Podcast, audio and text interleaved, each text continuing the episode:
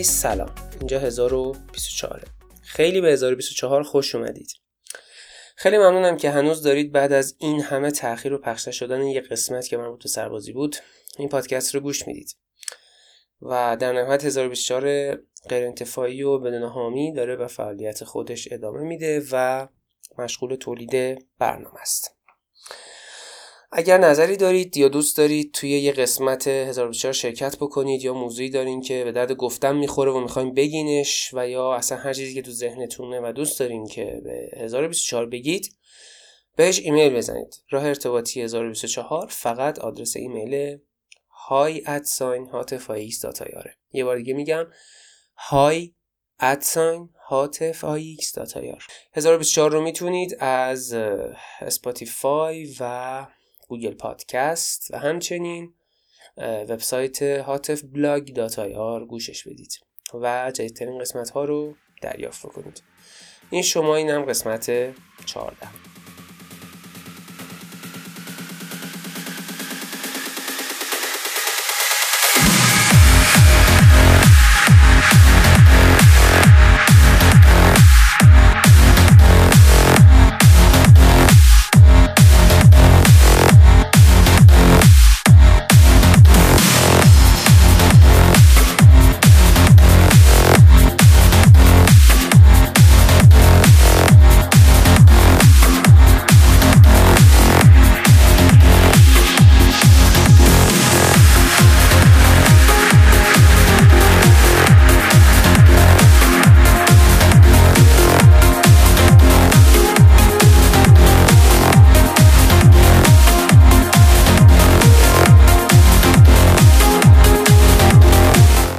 داشتم که 1024 یکم به رشته کامپیوتر نزدیک بشه و داخلش اطلاعات کامپیوتری هم بگیم. برای همین تصمیم گرفتم که قسمت 14 رو به بازی کامپیوتری ترجیح بدم و اختصاص بدم.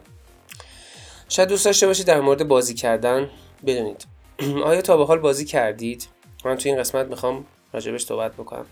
یه سری اطلاعات در مورد بازی که بیشترشون مخلوط شده با نظرات شخصی و تجارب شخصیه که بهتون میگم. و بعد براتون در مورد اطلاعات و مسابقات اگر فرصت بود صحبت می‌کنیم و یک دوست عزیزی هم دعوت کردم که باهاش صحبت کردم و تا اون تو این قسمت نیست. اون یک قسمت کاملا جداست. یه پادکست جداست. تو قسمت 1024 هم نیست و متصل شده به این قسمت 14 شما می‌تونید پادکست رو گوش بدید. تموم که شد توی وبسایت من برید و توی وبسایت من لینک اون گفتگویی که با یکی از دوستان گیمر هم داشتم. اون لینک اونجا هست می‌تونید برید بشنوید و حتما به دردتون می‌خوره. حرفای خوبی زده شد هم حرفای شخصی یه گیمر گفته شد هم, هم از طرف یه مطالبی گفته شد که به درد کسایی که کلا تو این رشته علاقه دارن خیلی می‌خوره. حتی به درد پدر مادرایی که بچهشون و پسرشون دخترشون حتی به درد پدر مادرایی که فرزندشون در حال game هست هم می‌خوره و به نظرم اونا هم گوش بدن بد نیست. این تصمیم برای این گرفتم چون time پادکست خیلی زیاد نشه و از طرفی خب یه متخصصم یه کسی که خیلی تو, تو فضا هست. چون من gamer نیستم ولی خب اون دوست من هست و تو فضا خیلی بوده و خب خوبه که از تجربیات اون هم توی پادکست گفته بشه. اگه دوست دارید می‌تونید تا انتها با ما باشید. اگر فرزندتون خیلی بازی می‌کنه یا اگه شما همون گیمری هستید که خیلی محدودیت دارید این قسمت 14 برای شماست. کلا بذارید از اول شروع بکنم. بعد از اینکه انسان موفق شد که شکارش رو با زحمت خیلی کمتری به سمت خونه بیاره یعنی که دیگه نیاز نبود دنبال شکار بره و فقط با اهلی کردن اون حیوان تونست غذای خودش رو از حیوان به دست بیاره. و همین مسئله باعث شد که و زیاد شدن جمعیت انسان باعث شد که هر کسی به دنبال یه کاری بره یه گروه وظیفه دارن که کشاورزی بکنن یه گروه رفتن دنبال دامداری و همین باز هم باعث آزاد شدن وقت زیاد شد.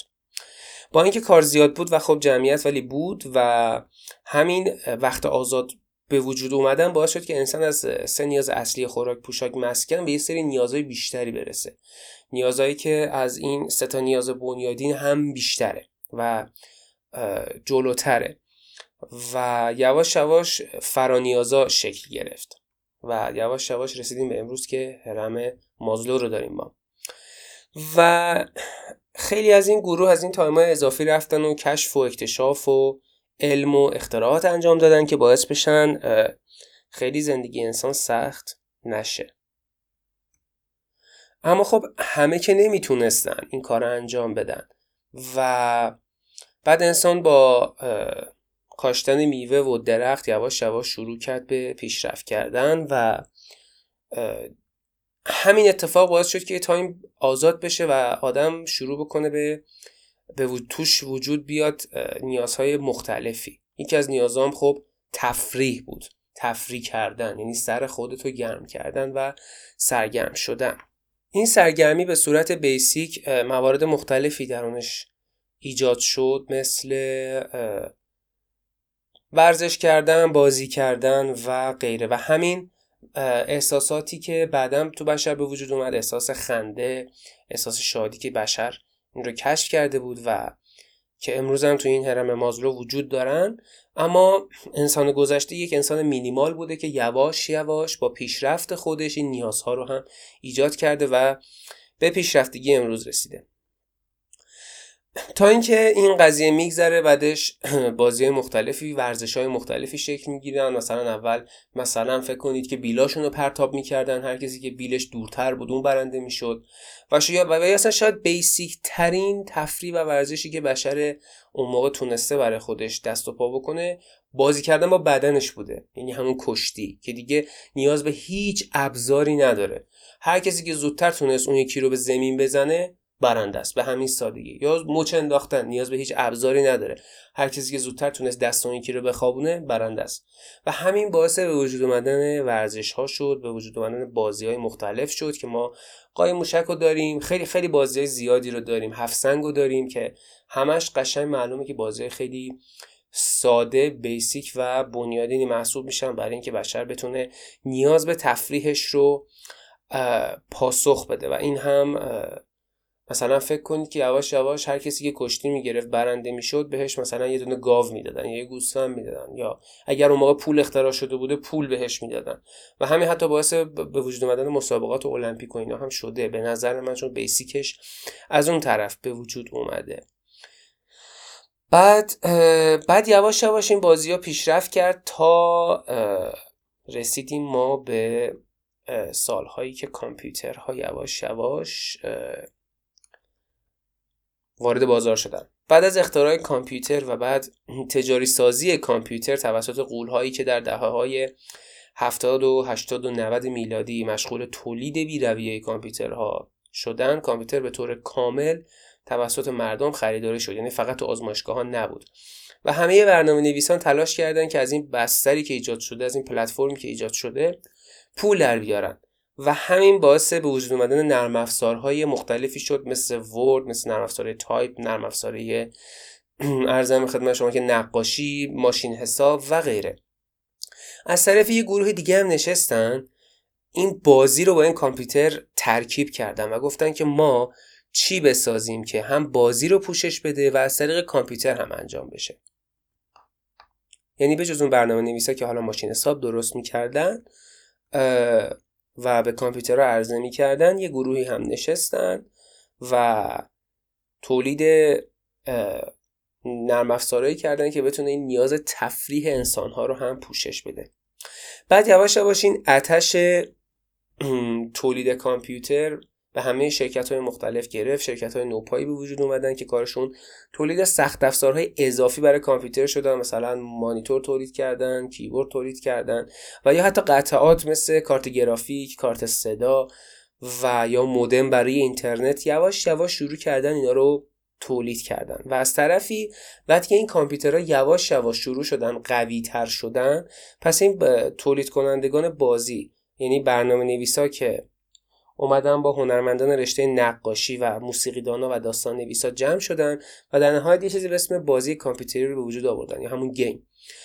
بازی خیلی قدیمی تو محیط داس اجرا می شدن خیلی هم طرفدار داشتن ولی گرافیک خاصی نداشتن صرفا چند تا پیکسل بودن.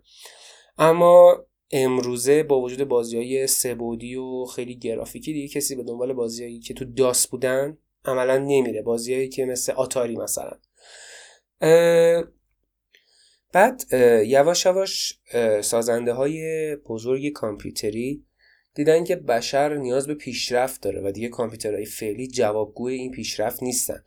مثلا محاسباتی وجود داشتن که نیاز نیاز به سخت افزارهای خیلی قوی تری داشتن که بتونن محاسبات انجام بدن و همین این ایده تو سر بشر انداخت که کامپیوترها باید قدرتمندتر بشن قوی تر بشن پردازش بیشتری انجام بدن و همین باعث شد که هر سری سخت افزارهای بروزتر جدیدتر تولید بشه.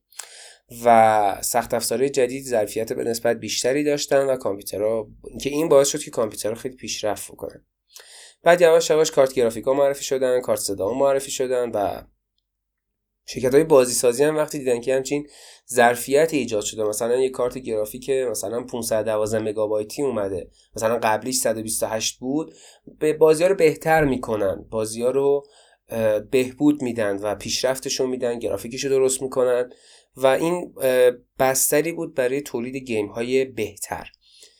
و در اصل این بازی بهتر هم تولید شد و بازی ها هم به نسبت سخت افزارها شروع کردن به پیشرفت کردن. هرچی قدرت کامپیوتر برای پردازش بالاتر رفت و گرافیک و امکانات و سختی بازی ها رو هم بیشتر کرد. مثلا تو بازی فوتبال 1999 نهایتا شما چهار عمل اصلی مربع که مثلا شوت مستقیم بود دایره که شوت سانتری بود مثلث که پاس در عمق بود و ضربه که پاس عادی بود. و چهار جهت اصلی که بالا پایین چپ راست می‌رفت و نهایت الیه که میدوید. همین. و شما وقتی که با یه روش تو این بازی گل می‌زدید دیگه با همون روش می‌تونستید گل بارون بکنید. و این بازی خیلی هوش پیچیده ای نداشت برای اینکه حلش بکنید و هیچ استراتژی تو بازی ها وجود نداشت. صرفا اینطوری برنامه نویسی شده بود که این سفیده که زیر پای مثلا بازیکن شماست کامپیوتر باید به شکل فوتبال بازی کردن این توپ از شما بگیره. فقط به همین دلیل. اگر توپو گره و نزدیک دروازه شد و سعی کنه این توپو بندازه توی اون مربعی که اون جلو تعبیه شده. به همین سادگی. و هیچ استراتژی وجود نداشت و خیلی ساده بود و خیلی گیمرهای حرفه‌ای که با این فوتبال خاطره دارن بعد از این مدت از فوتبال خسته می‌شدن. چون میذاشتن رو حالت خیلی هارد خودشون هم مثلا میذاشتن ضعیفترین تیم جهان بقیه تیم‌ها رو میذاشتن قوی ترین تیم جهان و باز برنده می‌شدن. خیلی ساده. و این بعد از گذر مدت ها باعث میشه که اون گیم از بین بره و دیگه کسی بازیش نکنه. و خب این مسئله باعث خسته تر شدن بازیکنها و گیمرها از بازی شد و دیگه کسی ممکن بود اون بازی ها رو بازی نکنه. همه مسئله همونطوری نموند. با پیشرفت سخت افزار بازی ها هم پیشرفته تر شدن. به طوری که امروزه شما آخرین نسخه فوتبال مثلا فیفا یا پیس رو بازی بکنید می‌بینید که این بازیکن ها کاملا با گرافیک خیلی درجه یک در صورتی که حتی عرق روی صورتشون هم دیده میشه و هوش مصنوعی شبیه ساز بازی که داخل بازی هست و عین فوتبال رو شبیه سازی می‌کنه باعث میشه که شما به راحتی دیگه اون تیم رو نبرید. و توی بازیکن هر بازیکن هم به گونه ای نوشته شده کدش که دقیقا عین اون بازیکن در دنیای واقعی بازی بکنه. و استراتژی های اون بازیکن رو داشته باشه. مثلا کریستیانو رونالدوی واقعی با کریستیانو رونالدوی داخل اون فوتبال پی اس تفاوت چندانی نداره توی بازی کردن و بازی خیلی سخت شده. و شما تو بازیکنان می‌بینید که رفتارها متفاوت شده و اگر شما تونستید با یه استراتژی گل بزنید دیگه تو همون استراتژی نمی‌تونید دوباره گل بزنید. چون دیگه همچین فرصتی به شما داده نمیشه و بازی دائم فکر می‌کنه و استراتژیشو عوض می‌کنه. و دیگه شما با چهار حرکت پایه درگیر نیستید. باید چند تا دکمه ترکیبی فشار بدید که بتونید یه فوتبال خیلی کاملی رو به نمایش بذارید و تیم حریف رو شکست بدید. و به حدی که حتی جهت وزش بات هم رو بازی شما تاثیر خواهد گذاشت و به طوری که اگه شما یه بازیکن مفتدی باشید به سختی می‌تونید توی حالت ایزی این بازی رو برنده بشید و اگه گیمر حرفه‌ای هم باشید به سختی می‌تونید تو حالت هاردش برنده بشید. و به این شکل. و این دقیقا همون پیشرفت بازی های کامپیوتریه. وقتی که شرکت ها پیشرفت کردن در تولید کامپیوتر خیلی قوی پس شرکت های بازی سازی هم دستشون رو نبستن و بشینن نگاه کنن. اونها هم دستشون بازتر شد تا یه بازی با کیفیت بهتری رو به بازار عرضه بکنن. بعد این روزا بازیهایی که این روزا بازیهایی داریم که با چند تا پایان مختلف تموم میشن و نحوه بازی کردن شما رو پایان بازی کاملا اثر می‌ذاره و ممکنه حتی پایان بازی رو کامل عوض بکنه و به شکلی دیگه تموم بشه و شما باید بتونید از همه چالشاش عبور بکنید و هر تصمیمی که شما تو این مرحله می‌گیرید تو سختی آسونی شرایط مرحله بعدی و یا, و یا حتی شرایط بازی مرحله قبلی شما اثر می‌ذاره. و بازی ها به این حد پیشرفت کردن. دیگه خیلی ساده نیستن که چهار تا مرحله رد کنی و در نهایت به یه پایان برسی. پس خیلی پیشرفت قابل توجهیه. اما سوالی پیش میاد. آیا این بازی ها برای من خطرناکن که اینقدر پیشرفت کردن؟ آیا باید کنترل بشن؟ آیا باید فروششون ممنوع بشه؟ اصلا ما در روز چقدر داریم بازی می‌کنیم و چقدر باید بازی بکنیم؟ این روزات همه کسانی که دارن بازی می‌کنن مشکلات زیادی رو در پی دارن. از طرفی خانواده ها خیلی فشار میارن و این کار رو یه کار کاذبی می‌دونن و می‌دونن که فرزندشون داره وقتش رو تلف می‌کنه و به اینکه فرزندشون اگر در این راستا قدم برداره در نهایت موفق نمیشه و یه آدم بیکار میمونه. اما باید گفتش که کمی باید هم مواضع خودشون پایین بیان و کمی متفاوت تر فکر بکنن. اگه فکر می‌کنید که بازی کامپیوتری همه ضرر دارن نه. لزوما همه بازی کامپیوتری هیچ ضرری ندارن. لزوما همه بازی کامپیوتری خیلی ضرر ندارن. من اول بهتون نشون میدم که بازی کامپیوتری لزوما بد نیستن. نمی‌تونن بد باشن همشون.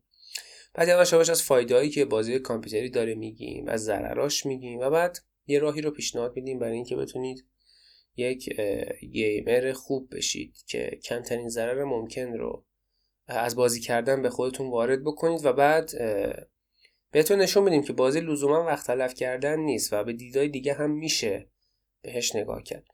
طبق یه باور عمومی که غلط هم هست خشونت های داخل بازی های ویدیویی اثر مستقیمی تو رفتار افراد داره. اما اینطوری نیست. یه سری تحقیقات علمی تو دانشگاه نشون دادن که این یه باور غلطه. عموما روزنامه ها تلویزیون ها رو باورای ما اسکی میرن و شنا می‌کنن برای اینکه مخاطب جذب کنن پس برای جذب مشتری و دنبال کننده باید تیتر رو یه طوری بزنن که با باور شما هم راستا باشه و نظر شما رو به تیتر جلب بکنه. اگر به بازی خوبه شما رد میشید. چون هم راستای فکریت نیست. ولی وقتی که تو ذهنتون میگه بازی بده و یه مطلبی هم می‌بینید که به فکر شما رو داره اثبات می‌کنه مسلما اون مجله رو خواهید خرید. وقتی که باور عمومی به بازی یه باور عمومی بده پس چه تیتری بهتر از اینکه بازی های ویدیویی آدم رو وحشی می‌کنن؟ و چه تیتری بهتر از اینکه ما بازی ها رو بکوبیم و بتونیم که مشتری خودمون رو راضی بکنیم که بیاد و مجله ما رو بخونه یا تلویزیون ما رو ببینه. اکثر این نظریاتی که دارن مطرح میشن هیچ پایه علمی ندارن. شاید بهتر باشه که باهاتون از طریق علم صحبت بکنم و طبق سرچ و تحقیقاتی که کردم. از اونجایی که توی این دنیا هر کسی حتی نظر شخصی خودش رو هم میده باید اون رو به استاد دانشگاهی وصل بکنه و رفرنس بده لزوما نظرات شخصی نمی‌تونن جایگاهی داشته باشن. ولی من نمی‌خوام نظر شخصی بدم می‌خوام یکم آکادمیک صحبت بکنم. یه سری از جامعه شناسان یه سری تحقیقاتی رو شروع می‌کنن که می‌خواستن ثابت کنن که بازی خشونت آمیز خشونت رو افزایش میده. این طبق باور خودشون که غلطم بوده می‌خواستن این باور رو تو آزمایشگاه هم ثابت بکنن. بعد از اینکه تحقیقات و مطالعات می‌کنن متوجه میشن که افرادی که بعد از بازی های خشن کامپیوتری بلند میشن که و خیلی هم بازی می‌کردن در هفته مثلا در هفته 80 ساعت بازی می‌کردن خشونتشون فقط 4 درصد تا 9 درصد افزایش رو نشون می‌داده. اما وقتی که تو آمارا دقیق شدن متوجه شدن که طبق آمار منتهی به سال 2013 خشونت توی آمریکا بر اثر این بازی ها 83 درصد کمتر شده. نه بر اثر این بازی ها اما بیشک این بازی ها اثر خودشون رو گذاشتن و این خشونت رو کم کردن. بی تاثیر نبودن در هر صورت. بعد این آزمایش ها توی اشلای دقیقتر و بزرگتری انجام شده تا دقیقا ثابت بکنه که آیا این کاهش خشونت ارتباطی با بازی کامپیوتری داشته یا نه. تحقیقات اولیه که انجام میدم می‌بینم بله این بازی ها اثر خیلی چشمگیری تو کاهش این خشونت ها داشته. افرادی که برای آزمایش های مختلف انتخاب شدن بعد از اینکه این تحقیق ثابت شد اومدن دقیقتر بهش پرداختن و یه سری افراد رو با آزمایش های مختلف انجام دادن. اینکه ببینن وای خو... آیا خشونت بازیه که واقعا داره اثر می‌ذاره و طرف رو خشمگین می‌کنه یا نه بعد اینا رو. این یه دسته انتخاب کردن و به این دسته ها این دسته رو به دو قسمت تقسیم کردن به صورت تیم A و تیم B به اینا دو تا بازی خیلی ساده مربع مستطیل تو پس زمینه سیاه که هیچ خشونتی هم داخلش وجود نداره دادن که اینا تیم آ و تیم ب بازی بکنن. یعنی هیچ خشونتی داخل بازی نیست. صرفا چهار تا مربع مستطیل. اما بازی تیم آ بازی نرمال بود.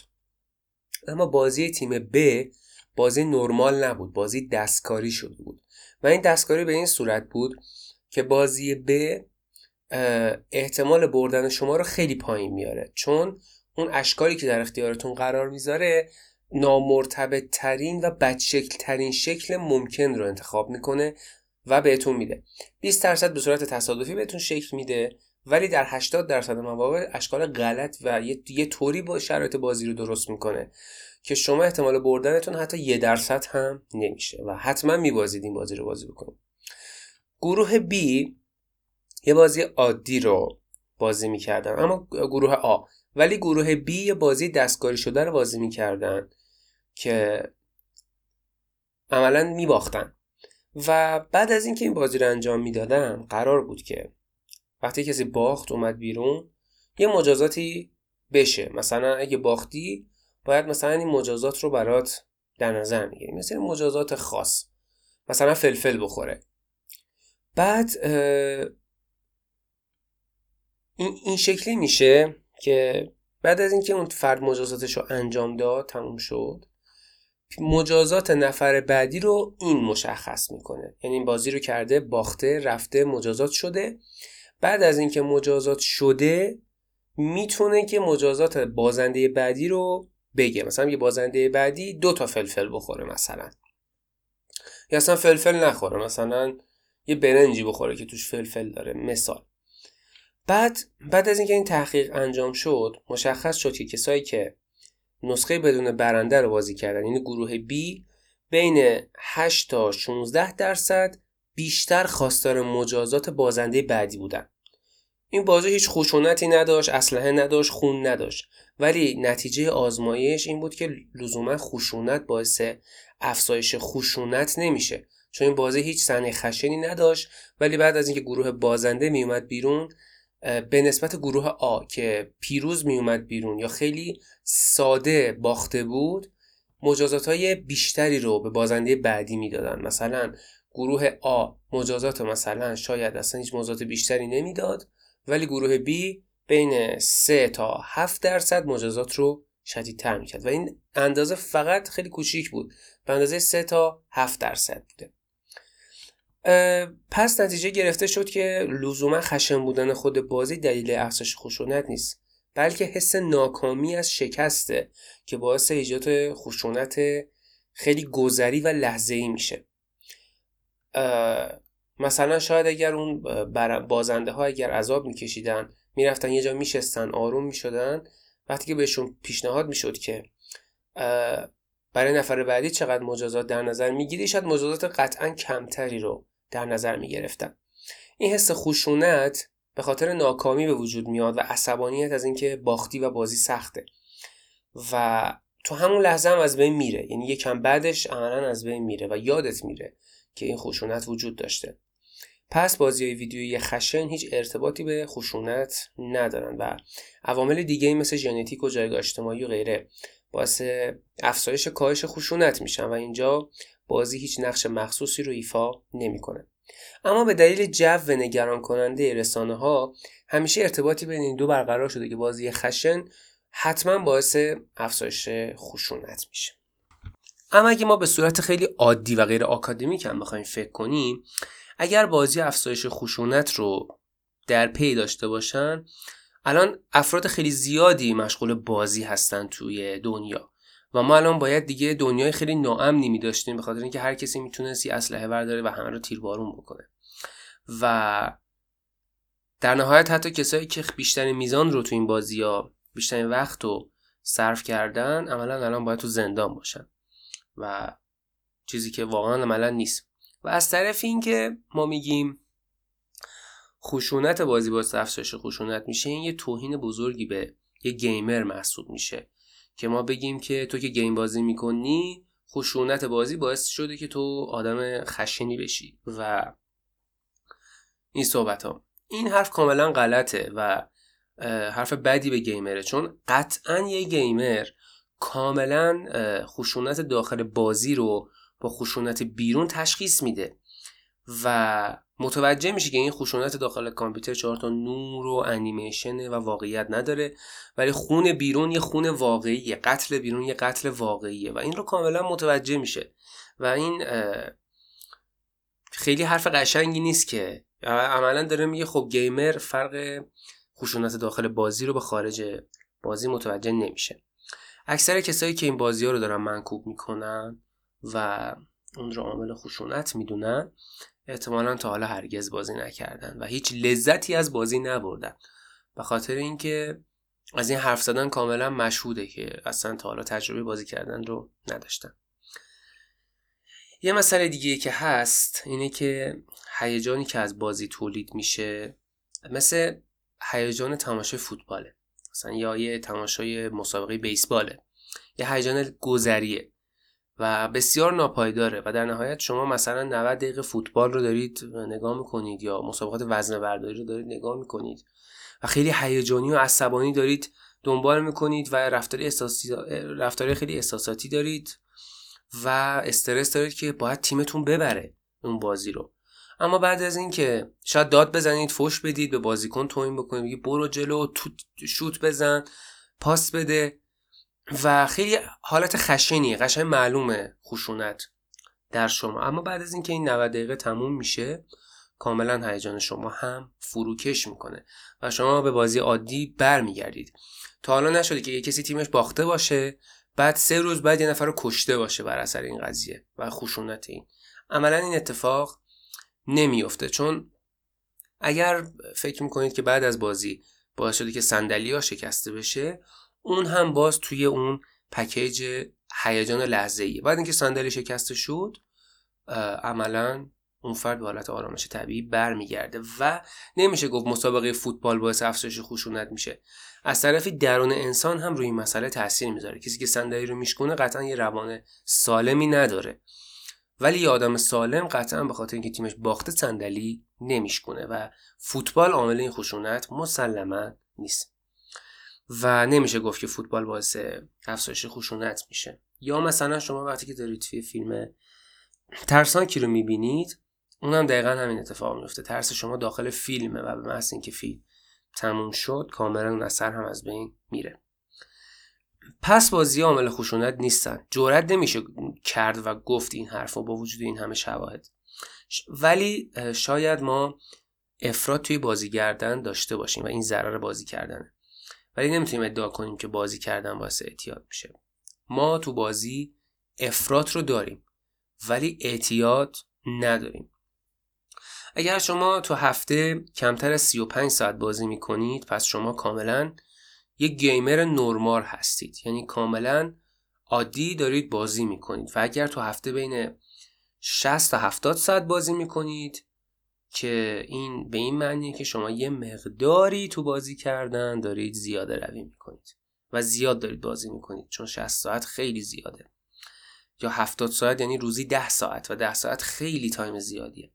ولی باز هم لزوما به این معنی نیستش که شما معتاد بازی کردنید و به بازی اعتیاد دارید. چون اعتیاد به بازی خیلی به ندرت اتفاق میافته. تو تمام کسانی که خیلی دارن افراط می‌کنن تو بازی کردن فقط یک درصد نهایتا دو درصدشون اعتیاد به بازی براشون پیش میاد.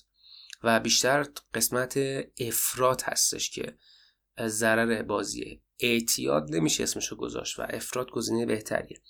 شاید اون دو درصد هستن که به بازی کامپیوتری معتاد میشن و بیشتر از 80 ساعت در هفته یا بیشتر 90 ساعت در هفته بازی می‌کنن. یعنی کم میخوابن غذا نمی‌خورن و فقط دارن بازی می‌کنن.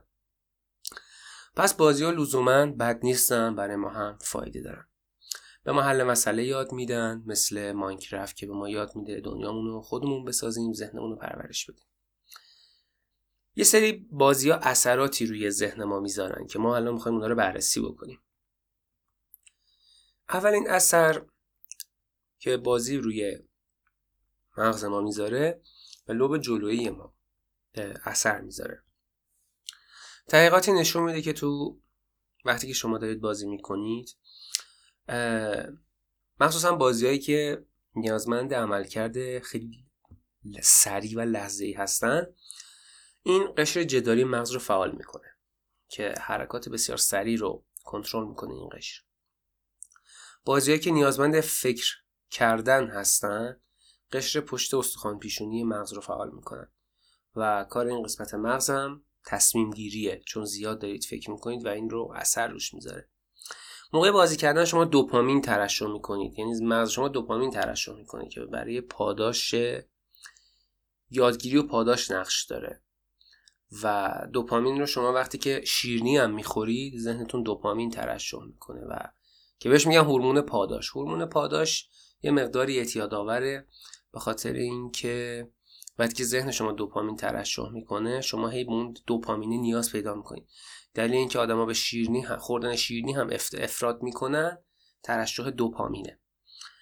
و شعاع قشر کمربندی مغزی که مخصوص امور و وظیفه امور ادراکی رو بر عهده داره. و وقتی که شما توی وقتی که شما دارید تیراندازی می‌کنی فعالیت خیلی بیشتری از خودش نشون میده.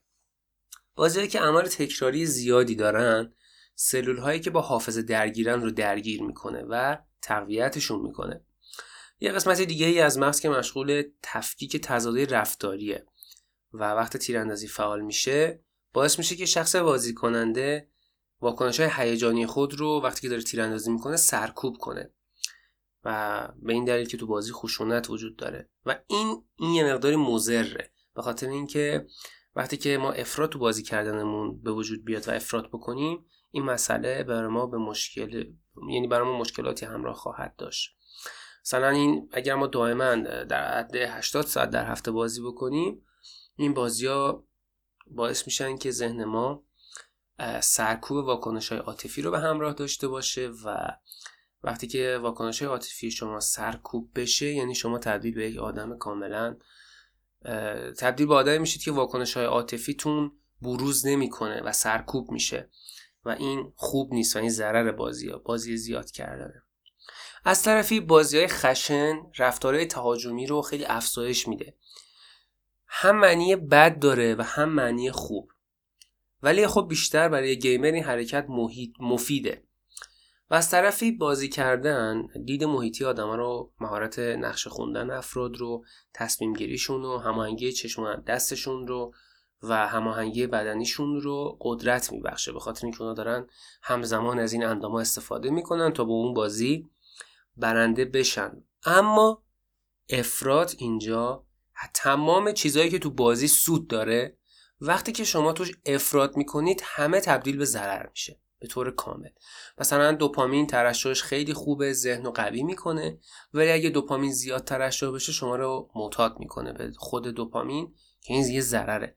یا مثلا همین سرکوب واکنش های عاطفی یه ضرر محسوب میشه. و از طرفی ضررهای دیگه که بهش می‌رسیم و نمیشه گفت صد درصد بازی کردن هیچ ضرری نداره. اما قطعا افراد کردن تو بازی ضرر خودشو به بدن شما می‌زنه.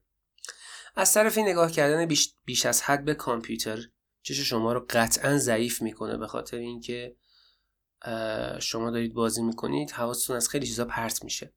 نشستن به مدت طولانی پشت بازی و به خاطر اینکه حواسمون کاملا تو بازیه و پرت میشه اولا باعث چاقی میشه چون کم تحرکی داره و دائم غذا خوردن و بازی کردن داره.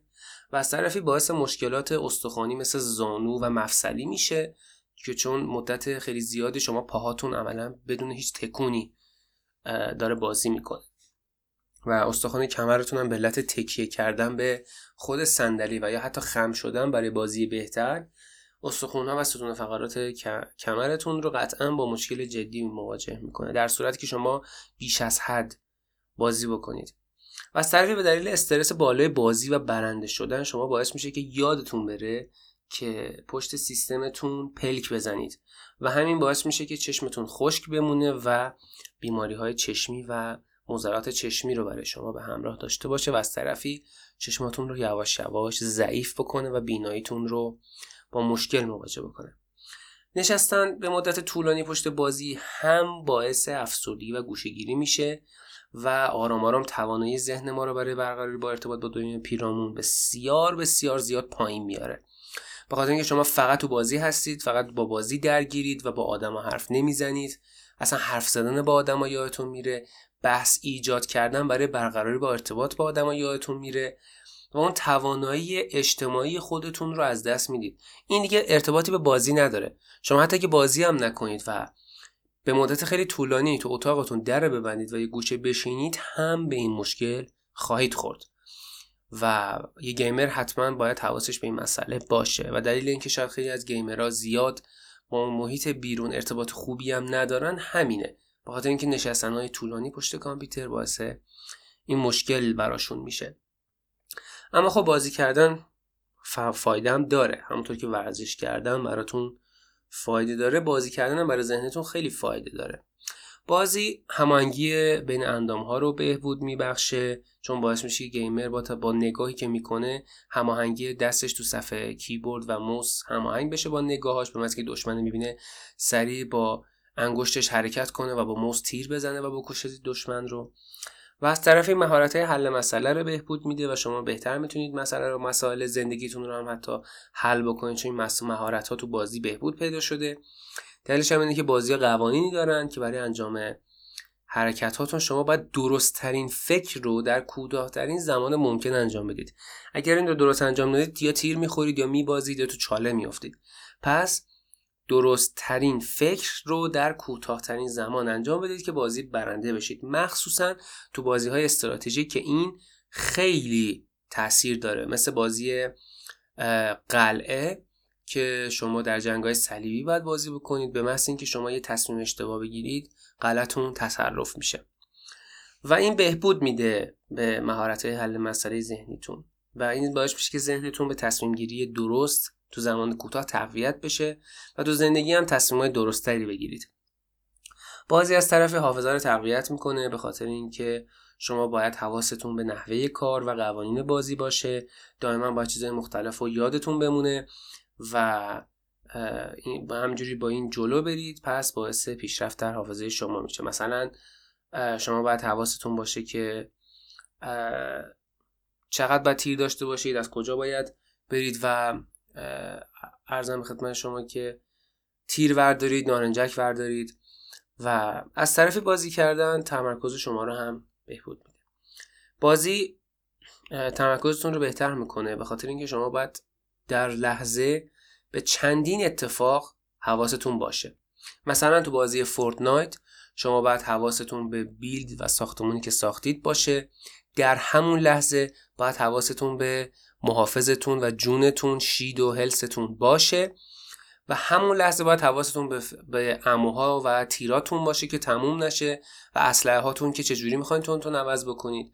و همون لحظه حواستون باید به این باشه که چه اسلحه هایی رو تون عوض بکنید و به طرف تیر بزنید تا بمیره.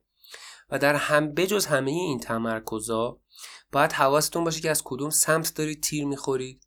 و حواستون باید همزمان که به جلو هست از به پشت سرتونم باشه که از پشت سر تیر نخورید. حواستون باید به صدا پا باشه که صدا پا نزدیک شد کسی شما رو بکشه. اونو زودتر بزنید. همین چند تا تمرکز باعث میشه که تمرکز شما رو افزایش بده. بازی می‌تونه مهارت یادگیری شما رو افزایش بده. از اونجایی که شما تو بازی دائما تجربه کسب می‌کنید. مثلا یه یه, یه استراتژی رو می‌برید جلو میمیرید تجربه میشه دیگه از اون استراتژی استفاده نمی کنید و این ساختار ذهنی شما رو تقویت می‌کنه و از این مسئله میشه برای اهداف آموزشی هم استفاده کرد. بازی سرعت مغزتون رو زیاد می‌کنه و تحقیقات این رو هم ثابت کرده که واکنش مغز افرادی که بازی می‌کنن نسبت به افرادی که بازی نمی‌کنن یه درصدی سریعتره. ذهن افرادی که بازی می‌کنن می‌تونه سریعتر محرک رو پردازش بکنه و سریعتر بهشون پاسخ بده. مهارت های چند وظیفه ای رو بهبود میده. وقتی که گفتم شما همزمان به تعداد تیرایی که دارید و چقدر خون دارید و چند تا بمب رو باید کجاها بندازید و یا ساختمانی بسازید در حالی که حواستون باشه تیر بخورید. در حالی که حواستون باید باشه که تیر نخورید تیر بزنید که طرف رو بکشید و یا حواستون به زون باشه که داره جمع میشه و پایان بازی که اتفاق میفته و حواستون به اون باشه؟ چون چند تا کار همزمان دارید انجام می‌دید یعنی تمرین. و تمرین باعث میشه که مهارت های چند وظیفه شما هم همزمان بهتر بشه. و به این دلیله که این مهارت ها افزایش پیدا می‌کنن چون باید حواستون به ده ها چیز باشه که برنده بشید. بازی مهارت اجتماعی شما رو افزایش میده. نه بازی آفلاین بازی آنلاین. به خاطر اینکه شما دوستای جدید پیدا می‌کنید تو تیم بازی می‌کنید مهارت کار تیمیتون رو افزایش میده و باعث میشه که با تیم هماهنگتر بشید و هماهنگیتون با اجتماع هم بهتر میشه. و از بازی کردن آنلاین باعث میشه که شما دوستای خیلی خوبی پیدا بکنید باشون بازی بکنید و بعد وارد زندگی واقعیتون بشن و تو زندگی واقعیتون هم دوستای خوبی به هم دیگه باشید. برای اینکه بازی کردن به سلامتیتون آسیب نزنه سعی کنید که هر هفته بیشتر از 45 ساعت بازی نکنید. چون شما مسابقه خاصی قرار نیست شرکت بکنید و پس به این دلیل نیاز ندارید که مداوم پشت کامپیوتر بشینید و بازی بکنید. برای شما که یه گیمر حرفه‌ای نیستید واقعا 45 ساعت هم بازی 45 ساعت بازی کردن هم خیلی زیاده. چون استانداردش دیگه روزی 3 ساعته. و سه هفته میشه 21 و هفته 21 ساعت کاملا کافیه. برای یه کسی که مسابقه خاصی نداره و صرفا داره برای تفریح بازی می‌کنه. ولی اگه مسابقه خاصی دارید و باید تمرین بکنید بهتر بهتر که در حالت معمول 35 تا چهل ساعت در هفته بازی بکنید و روزای نزدیک به مسابقه هم می‌تونید حتی بیشتر از 70 ساعت بازی بکنید. اما این برای تمرینه. مثلا نزدیک مسابقه که شدید مثلا اینو عددش می‌تونید تعداد ساعتاشو به 70 ساعت برسونید در هفته. بعد مثلا چهار روزی که نزدیک مسابقه هست رو حتی می‌تونید تا روزی 15 ساعت هم تمرین بکنید و پشت کامپیوتر بشینید. اما یه شرطی داره. روزی 15 ساعت بازی کردن یه شرط داره. و شرطش اینه که بعد از اینکه مسابقات رو انجام دادید و تموم شد حداقل سه هفته استراحت کامل داشته باشید. یعنی بعد از اینکه روزای پر استرس تموم شد سه هفته به طور کامل استراحت کنید و از این سه هفته حداقل یک هفتهش رو نباید پشت کامپیوتر بشینید و به راحتی باید بخوابید غذا بخورید و به خودتون برسید و بعد از یه هفته می‌تونید حالا روزی یک ساعت دو ساعت هم بازی بکنید ولی این به این شرطه. ولی اگه پشت سر هم باشه قطعا برای شما ضرر خواهد داشت. بعد از اینکه یه دست و دست بازی کردید بلند شید حرکات کششی انجام بدید. چه بازیکن حرفه‌ای هستی چه پروی چه نوبی چه decent player هستی چه برای تفریح بازی می‌کنی. بعد از یک یا دو دست که تو بعضی از بازی ها هر دست یه ربعه تو بعضی از بازی ها هر دست نیم ساعته. کلا هر 45 دقیقه یک بار میشه یا یه دست یا دو دست نهایتا. بلند بشید حرکات چه کششی انجام بدید یه ده 20 قدم راه برید تکون بخورید یه چیزی بخورید یه ذره پلک بزنید و استراحت بدید به بدنتون. و همینطوری این کار رو انجام بدید پیاده روی کنید و بعد دوباره بشینید و به ادامه بازیتون بپردازید. و اگر بیشتر از دو ساعت در روز بازی می‌کنید حتما روزی یک ساعت پیاده روی رو داشته باشید. یک ساعت پیاده روی ایدئاله ولی حداقل نیم ساعت پیاده روی رو حتما باید داشته باشید و کمترش اصلا امکان نداره. و سعی کنید خوب غذا بخورید و غذاهای خیلی چرب هم نخورید. نظرتون رو بریم یه استراحتی بکنیم و برگردیم.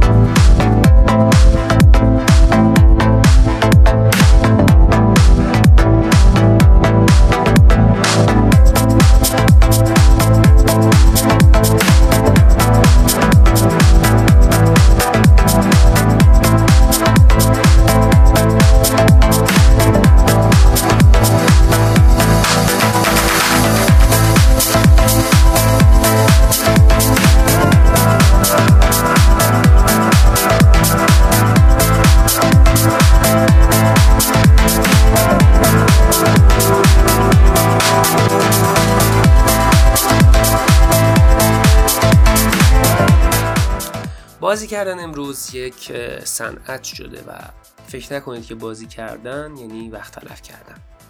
این روزا صنعت game تو خارج از کشور به حد کافی پیشرفت کرده و gamer بودن الان یک شغل به حساب میاد. یه مسابقات بزرگی هم در سطح جهانی و کشوری در حال انجامه. هر بازی بزرگ مثل Fortnite و Call of Duty این بازی خیلی بزرگ معروف. برای خودشون یه مسابقات جهانی برگزار می‌کنن و جایزه میدن.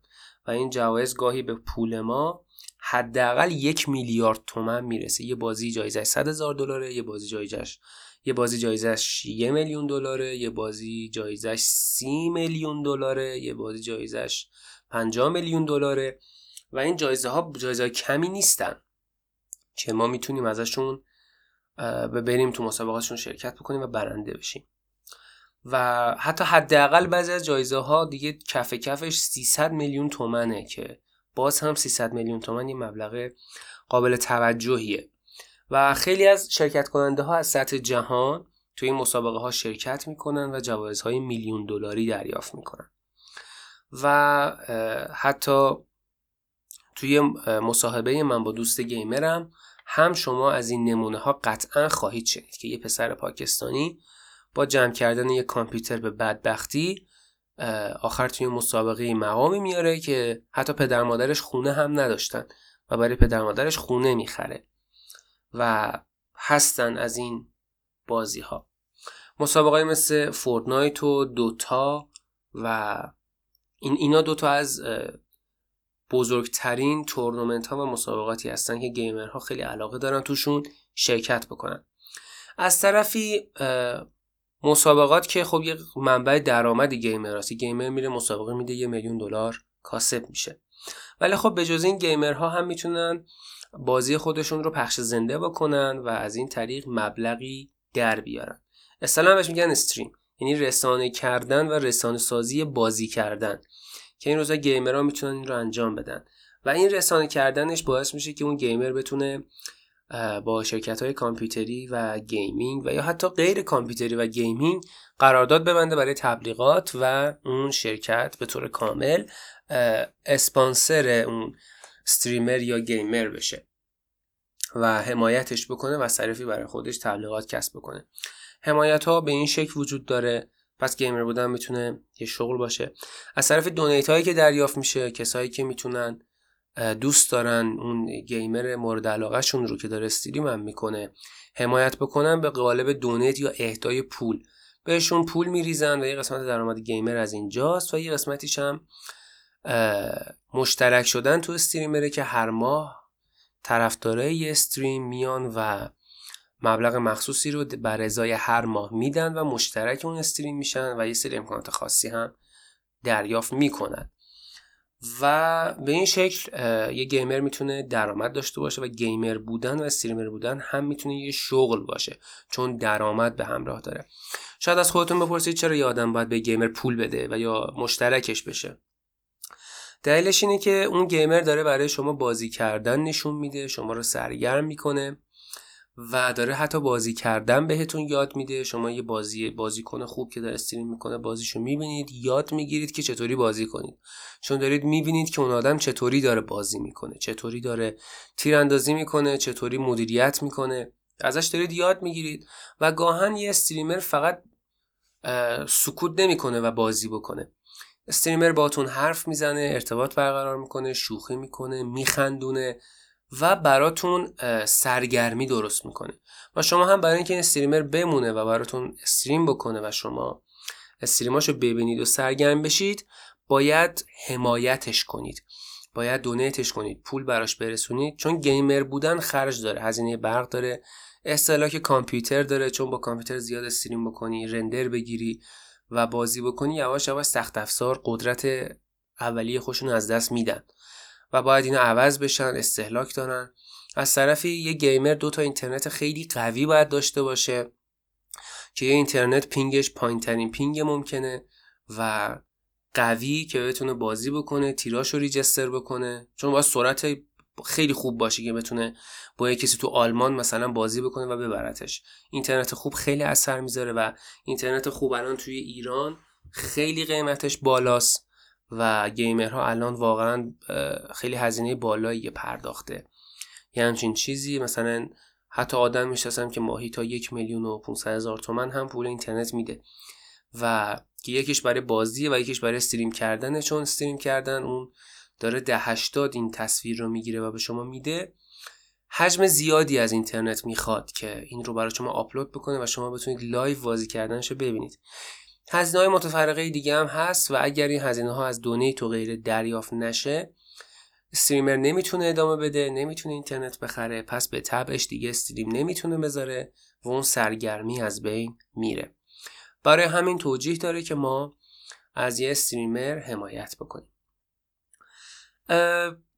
اینا شغلای رسمی بودن که من معرفیشون کردم ولی گیمر بودن شغلای غیر رسمی و به اصطلاح زیرخاکی هم داره. مثلا یکی از شغل گیمرها اینه که اینا یک حساب توی یه بازی درست می‌کنن مثل دوتا یا مثل رینبو یا هرچی بعد شروع می‌کنن تو اون بازی بازی کردن. یه ماه دو ماه سه ماه بازی می‌کنن و به اصطلاح حساب رو بوست می‌کنن. و بعد از اینکه حساب به یه rank خیلی خوبی رسید میفروشن اون حسابو افراد میان دو میلیون سه میلیون حتی دیده شده بازی موبایلی Clash of Clans تا 20 میلیون تومن هم معامله شده. معامله می‌کنن به راحتی و پول در میارن اینم یه روششه. یا حتی می‌تونن پول بگیرن براتون بازی بکنن یعنی چی؟ یعنی شما یه حساب دارید توی بازی اونا رمز حسابتون رو می‌گیرن پولتون هم می‌گیرن میرن تو بازی بازی می‌کنن براتون و مثلا رنگتون یا اون رتبتون مثلا دو میلیون نه تو دو میلیون بازی کننده اون بازی شما نفر دو میلیون هستین. اینا انقدر خوب بازی می‌کنن براتون. شما از مثلا نفر دو میلیون میرسونن به نفر مثلا ده هزار میانم آیتم براتون باز می‌کنن و غیره و در نهایت شما پولش رو می‌دید و به اصطلاح حساب شما boost میشه و بالا میاد. و اینم یکی از راه های به اصطلاح منبع درآمد gamer هاست که می‌تونن این بازی بکنن و به تبع پول در بیارن. یه راه دیگه هم وجود داره که بعضی از بازی های سری آیتم هایی دارن که شما می‌تونید اون آیتم ها رو gift بکنید. مثلا player بازی می‌کنه تو حسابش ده تا از اون آیتم تو بازی کردنه به دست میاره. بعد می‌تونه اون آیتم رو به کسی دیگه هدیهش بده. خیلی ها اینا رو میفروشن. مثلا میگم من فلان آیتم رو از حسابم بهت گیفت می‌کنم تو 500 هزار تومن به من بدی. و اینم رسمی نیست. این اتفاقا که بازی بفهمه اون حساب بند میشه. غیر رسمی محسوب میشه. راه های درآمد و درآمد غیر رسمی گیمراست. ولی رسمی هاشون هم خدمتتون عرض کردم. گاهی میشه که گیمرها ساعتها تلاش و کوشش می‌کنن و تمرین می‌کنن که در نهایت به تورنمنت های خیلی بزرگ برن و در نهایت جواز بزرگی رو هم دریافت کنن خیلی از این گیمرها بازیشون رو زنده پخش می‌کنن از راه پخش زنده پول در میارن یا شرکت های نرم افزاری میان اسپانسر می‌کنن و دلیل اسپانسر شدن همینه که خب گیم رو کامپیوتر انجام میشه و برای اینکه آدم خوب بتونه بازی بکنه باید کامپیوتر خیلی خوب داشته باشه سخت افزار خوبی روش ببنده. و یکی از لزومات بازی کردن. و از طرفی تمام کسایی که دارن شما رو نگاه می‌کنن یا گیمرن و یا به گیم خیلی علاقه دارن. پس یعنی شما مخاطب هدفتون درست ترین و گزیده ترین مخاطب ممکنه. مثلا شما اگه سخت افزارتون رو بخواید رو صفحه اینستاگرام تبلیغ بکنید یه صفحه اینستاگرام عملا جامعه آماری خوبی برای شما نمی‌تونه باشه چون داخلش ممکنه یه ده تا گیمر باشه ولی دیگه بقیهشون زیاد به gaming علاقه نداشته باشن زیاد به کامپیوتر براشون مهم نباشه. ولی وقتی که شما وارد یه صفحه میشید که همه کسایی که دارن نگاه می‌کنن به game علاقه دارن پس تبلیغ هدفدارتری محسوب میشه. مثلا یه game ی مثل زولا یه اشتباه خیلی بزرگی کرد. مثلا به صفحات اینستاگرامی تبلیغ تبلیغ داد. اسپانسرشون شد به مبلغای خیلی بالا ولی به استریمرها هیچ اهمیتی نداد در صورتی که یک استریمره که می‌تونه مشتری بهتری رو جذب کنه چون مورد تبلیغ شما بازیه و کسایی هم که دارن اون استریم نگاه می‌کنن علاقمنده به بازیه. و در از جنسی رو داری شما پیشنهاد میدی که اون قشر بهش نیاز دارن. دلیل تبلیغات کردن هم به این شکل هست. این شرکت ها توی این رسانه بزرگ بازی خودشون سهیم نیستن. از طرف این سری شرکت هایی هم هستن که بازی تولید می‌کنن و اون شرکت ها میان و به استریمر میگن تو بازی من رو تو بازی من رو شروع کن به بازی کردن در ازای هر ساعت استریمی که بازی من رو داری بازی می‌کنی انقدر به پول میدم. که بتونه بازیش رو به وسیله این استریمر تبلیغ بکنه. این نوع هم یک نوع درآمد کسب کردن یک گیمر محسوب میشه. و از این راه های گیمر به سادگی می‌تونه جلو بره. پس این ایده که گیمر آدم بیکاری هستن دیگه بعد از اینکه حداقل این پادکست رو گوش دادید متوجه میشید که خیلی هم ایده درستی نیست. البته که استریمر شدن و گیمر شدن اینطوری نیستش که آدم یه کیس بخره بشه گیمر. نه. نیاز به تلاش خیلی زیادی داره نیاز به هزینه خیلی بالایی داره چون دلار امروز خیلی گرونه و کامپیوتر خریدن خب مسلما هزینهش خیلی بالاست هزینه اینترنت خیلی بالاست. ولی اینکه ایده این که بعضی از گیمرها می... بعضی از آدما میگن که گیمر بودن یه تفریحیه برای بچه پول دارا. و چون افرادی که پول ندارن نمی‌تونن کامپیوتر بخرن پس با حسرت نگاه می‌کنن نه. این ایده هم کاملا یه ایده احمقانه و غلطیه. خیلی از کسایی که این کامپیوتر رو جمع کردن پلیر خوب شدن و استریمر شدن لزوما پولدار نیستن. خیلی ها ساعت ها سال ها کار کردن. پولاشون رو پس انداز کردن که موفق شدن یه همچین چیزی رو ایجاد بکنن و ازش پول در بیارن. درست مثل شما میمونه. ببینید شما یه پولی دارید و یه سرمایه دارید و می‌دونید که مثلا یه سرمایه نجاری دارید. یا مثلا شما یک علم نجاری دارید پول رو می‌برید یه کارگاه نجاری می‌زنید نجاری می‌کنید پول در میارید یا مثلا شما کار گرافیکتون خیلی خوبه. سرمایه جمع می‌کنید سرمایهتون رو می‌برید یه دونه کامپیوتر می‌خرید و کامپیوتر رو می‌ذارید با اون کامپیوترتون کار می‌کنید کار گرافیکی می‌زنید سرمایهتون رو دوباره در میارید به همین سادگی. گیمر بودن و streamer بودن هم دقیقا همینه. یه کسی یه پولی داره و این پول رو باید سرمایه گذاری بکنه و می‌دونه که خیلی بازیکن player خیلی حرفه‌ایه gamer خیلی حرفه‌ایه. میاد این پول رو رو game خودش سرمایه گذاری می‌کنه میره یه سیستم می‌خره میشینه بازی می‌کنه و از بازی کردن پول در میاره چون استعدادشو داره. و اینکه صرفا بگیم بچه پول داراست کار بیکاراست و اینه ایده واقعا احمقانه‌ایه. من هیچ احترامی نمی‌تونم به این ایده بذارم. نمی‌تونم فقط بگم غلطه. هم غلطه هم احمقانه است. مثل اینکه من میگم که نجاری چه کار مزخرف و بیهوده ایه طرف می‌خواد پولاشو بده انباری چیزی کارگاه نجاری بزنه نجاری کنه. دقیقا مثل همین میمونه. آدما سرمایه گذاری می‌کنن و هر سرمایه گذاری هم لزوما به پیروزی منجر نمیشه. چون شما یه گیمر خوبی هستید پولاتون جمع می‌کنید یه کیس خوبم می‌خرید این نمیشه که سرمایه گذاریتون موفق عمل بکنه. پس باید روش خیلی انرژی بذارید و تلاش بکنید. بحثش خیلی زیاده. من فکر می‌کنم دیگه همه چیزو گفتم دیگه. streaming رو گفتم درآمداشو گفتم خشونت رو گفتم. دیگه چیز خاصی فکر نمی‌کنم. بمونه چون دیگه تجربه بیشتر از اینم واقعا ندارم و بلدش نیستم. به لحاظ کامپیوتریش کاملا بلدم و خیلی می‌تونم صحبت بکنم. ولی به لحاظ خود gaming ش بهتره که یادم متخصص یادمی که خیلی با این قضايا درگیره بیاد و صحبت بکنه.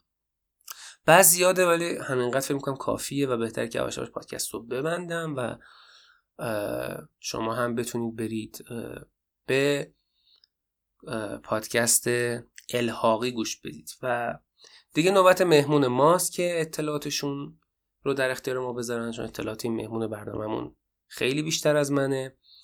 تجربهشون هم خیلی بیشتره و من خودم gamer نیستم و دیدم بهتره که کسی رو دعوت بکنم که ایشون این کار رو بکنه. اما به دلیل اینکه timing پادکست خیلی زیاد نشه قسمت 14 1024 همین پادکستی بود که شنیدید. این پادکست یک part دوی هم داره که اون part دو ما مکالمه و مصاحبه کامل من با مهمان gamer ما هست و ایشون یه gamer خیلی خوبیه. و من تصمیم گرفتم که با ایشون مصاحبه بکنم و مصاحبه خیلی خوبی هم شده.